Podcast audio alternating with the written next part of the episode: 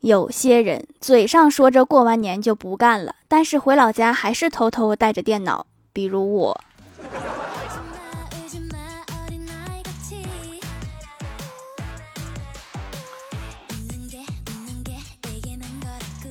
Hello，喜马拉雅的小伙伴们，这里是糗事播报周二特蒙版，我是你们萌逗萌逗的小薯条，我回来啦！你们真的是哈，催更都催到我的抖音去了，可能是这几天我在抖音和流浪猫玩的太开心，还不更节目，你们看见我就生气是不？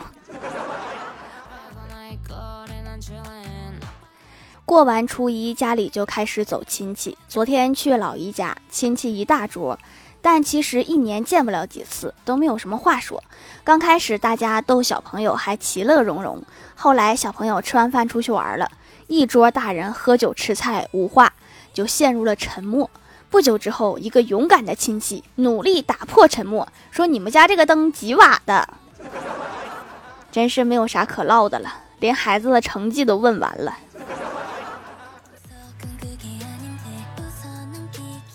有一次，我坐黑车被交警拦下，司机解释道：“说我们俩是朋友，我知道他的号码。”说着便拨通了我的手机号。因为我坐了他的车几次，所以就互留了电话。手机立刻响起，我拿出手机，交警瞧了瞧，只见屏幕上面显示“黑车司机”。这招下次别用了。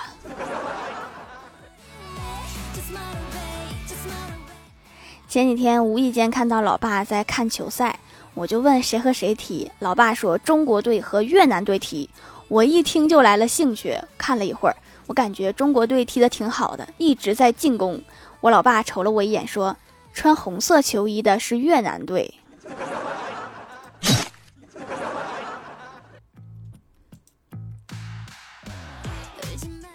郭大侠去接郭小霞回家，发现郭小霞看着一个小女孩在吃糖葫芦，哈喇子都要掉到地上了。然后郭大侠就问儿子：“想要吗？想要，爸爸给你买。”这时郭小霞犹豫了半天，艰难地抬起头说：“爸比，你可考虑好了，贩卖儿童是犯法的。你不是馋糖葫芦吗？”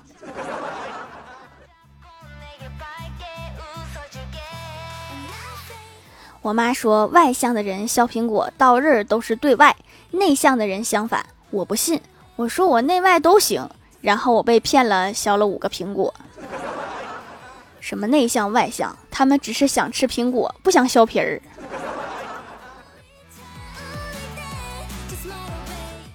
今天上班，我对郭大侠说：“昨天在医院看见郭大嫂了，她胳膊受伤了吗？”郭大侠掉头说：“对我打的。”我震惊地问：“我说你胆儿大了，敢打媳妇儿，还下这么重的手，用什么打的？”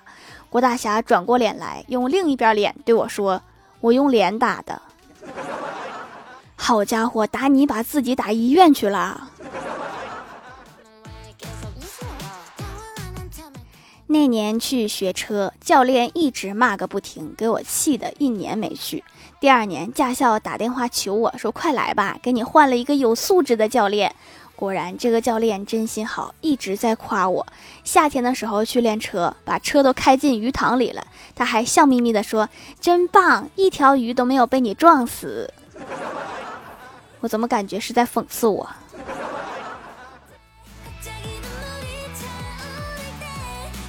邻居大妈给我哥介绍了一个对象，说是空姐，兴奋的我哥一宿没睡好。第二天见了面，一看人确实漂亮，但是一张嘴就是要求月入多少多少，房子多大多大。我哥听得腻歪了，就说了一句：“你咋不上天呢？”空姐优雅的一笑说：“我今天休息呀。” 不休息的时候，确实在天上。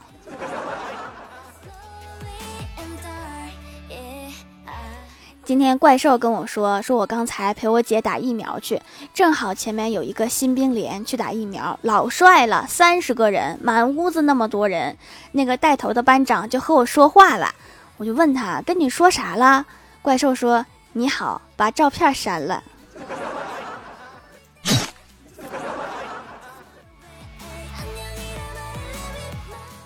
我老爸年前参与了一个民间投资，号称是百分之二十年化收益率。我一直劝他，这肯定是骗局，然后就一直不听。果然今年暴雷了，现在本金拿不回来，报案维权。正想教育一下他，老妈说，本来觉得亏了几万，心里挺难受的，但是想到你去年炒股几万也跌没了，心里又好受了一些。我这个不一样，我这个还能涨回来。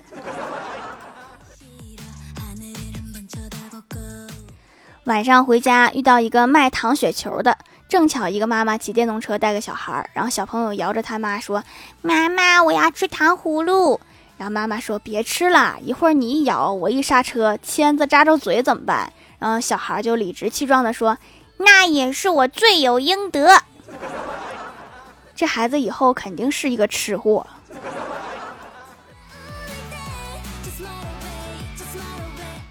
小时候比较淘，挨了无数次打。有一次，老妈让我去买一斤糯米粉包汤圆儿，我贪吃买了半斤，其他的钱买零食了。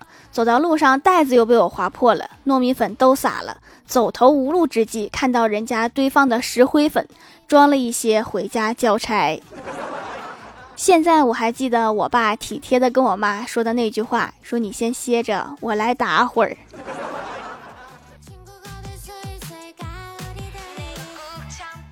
冬天的东北特别冷，然后公司领导就想买一套度假房，就是每年过年的时候到暖和的地方过年。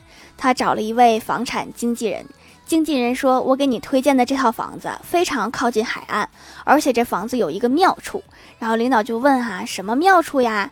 经纪人说：“涨潮的时候是四层，退潮的时候是五层，那不就是淹了一层吗？”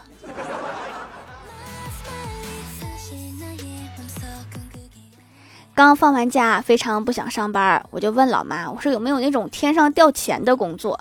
我老妈点头说：“有啊。”然后我就兴奋地问：“啥工作呀？在哪上班？还缺人不？”我老妈白了我一眼说：“许愿池里当王八。”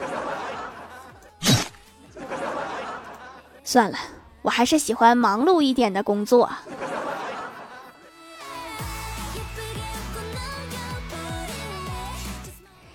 蜀山的土豆们，这里依然是带给你们好心情的欢乐江湖。喜欢这档节目，可以来支持一下我的淘小店，直接搜店名“蜀山小卖店”，数是薯条的数就可以找到啦。还可以在节目下方留言互动，或者参与互动话题，就有机会上节目哦。下面来分享一下听友留言。首先第一位叫做那些时光，他说：“条啊，刚刚进来的时候发现一个评论也没有，结果我刚评论了一句是沙发吗？然后下面突然蹦出无数条评论。”哎呀妈呀，吓死我了！这网速，我这住在沙发上的人还挺多的。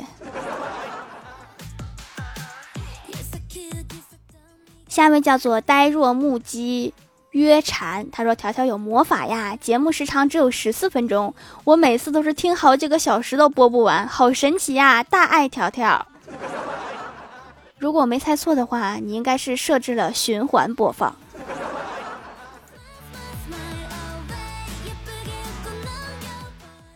下一位叫做薯条酱，别拖鞋，自己人。他说：“新七步诗，煮豆烧豆杆，豆在锅中喊，都是一个爹，为啥要杀俺？”想当年，当年曹植七步诗，如果这样做会怎么样？应该会被历史的滚滚长河淹没。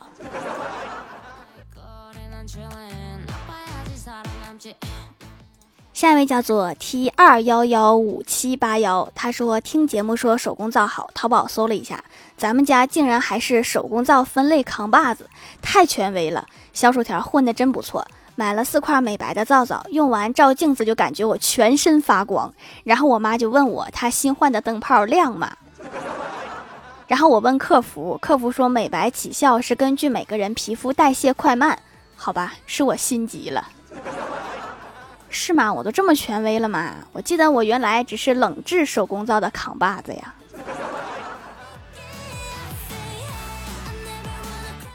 下一位叫做超爱薯条酱，他说上地理课，老师提问，在地球外面那一层是什么？班里有很多人举手，连平时考试不及格的我也举起了手。老师和同学都很惊讶。老师跟同学说：“我难得举一次手，就由我来回答问题。”我站起来之后回答：“香飘飘奶茶。”然后就没有然后了。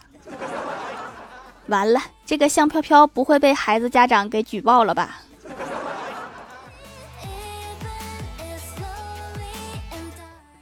下一位叫做 H R H L G N，他说：“条，我刚才洗澡的时候想到一个问题，如果我有一个朋友，他有一个弟弟，我也有一个弟弟，然后我嫁给了我朋友的弟弟，我朋友嫁给了我的弟弟，那我应该叫我朋友弟妹，还是该叫他姐呢？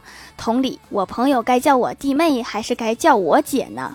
我把这件事情跟我朋友说了，结果他说这样，你们俩说好，一周换一次称呼。”我们这儿遇到这种复杂的人际关系，都是各叫各的。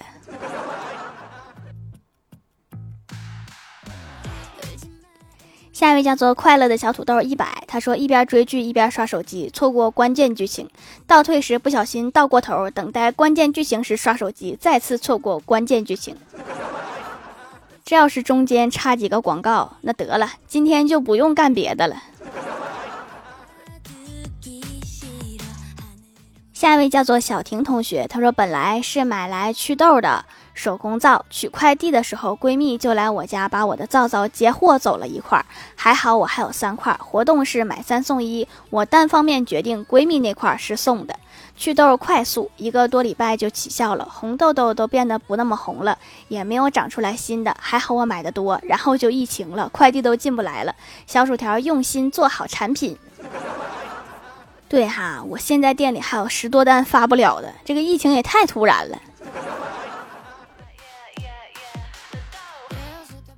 下一位叫做彼岸灯火，他说盖楼使我快乐。昨晚小区有一个单元失火，今天前女友的妹妹来电嘘寒问暖，我说他记错了，失火的是十六栋，我家在六栋，但是还是感谢他的关心。然后我感觉他捂着手机说话，好像在说还去不去吃海鲜自助。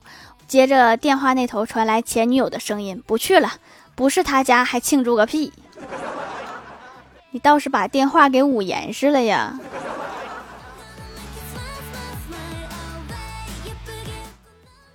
下一位叫做 A 君伪君子，他说今天路过一家奶茶店，看到招牌上写着“带女朋友来打九五折，带老婆来打九折，两个都带免费”。两个都带，腿打折。下一位叫做樱桃味的西瓜酱，他说：“小仙儿因为长得不太好看，每天上班都要化妆。有一天起得太晚了，还没有来得及化妆就去上班了。郭大嫂看到了，说：‘哎，大妹子，你快点告诉我黄小仙儿去哪儿了？你把她怎么了？’这还不是重点，那天小仙儿还被老板算了旷工。这不是化妆啊，这是换头啊。”下面来公布一下上上周七五九级沙发是沙雕的一只山，盖楼的有地灵喵幺八三七五六八 S O X O 薯条酱别拖鞋自己人小格子与小金子宁小萌不萌呀蜀山派小心呀彼岸灯火五个不认识字的神秘用户。樱桃味的西瓜酱，感谢各位的支持。好了，本期节目就到这里了。喜欢我的朋友可以点击屏幕中间的购物车支持一下我。以上就是本期节目全部内容，感谢各位的收听，我们下期节目再见，拜拜。